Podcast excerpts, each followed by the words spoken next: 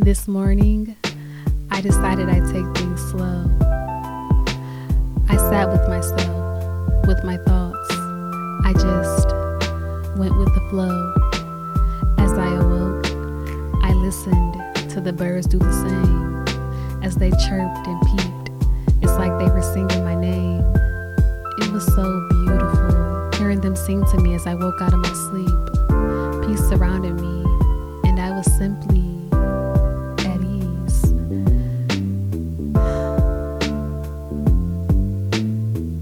Just sitting still, I watched the sunrise as my tea kettle whistled, adding ad libs to the bird's song as they continued to chirp.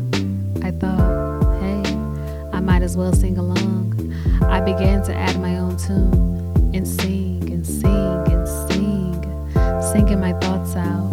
I felt my heart smile because I was happy just being with me. I haven't sat with myself in a while, and it brought me pure bliss. I honestly forgot what this felt like, forgot what this is, but that's going to change. In that moment, I was so giddy. I just sang and sang and sang. And let me tell you, I felt so free. I told myself I do this more often, you know, just spend some time with me. I vowed to be intentional with my self care, to listen to my soul and just be.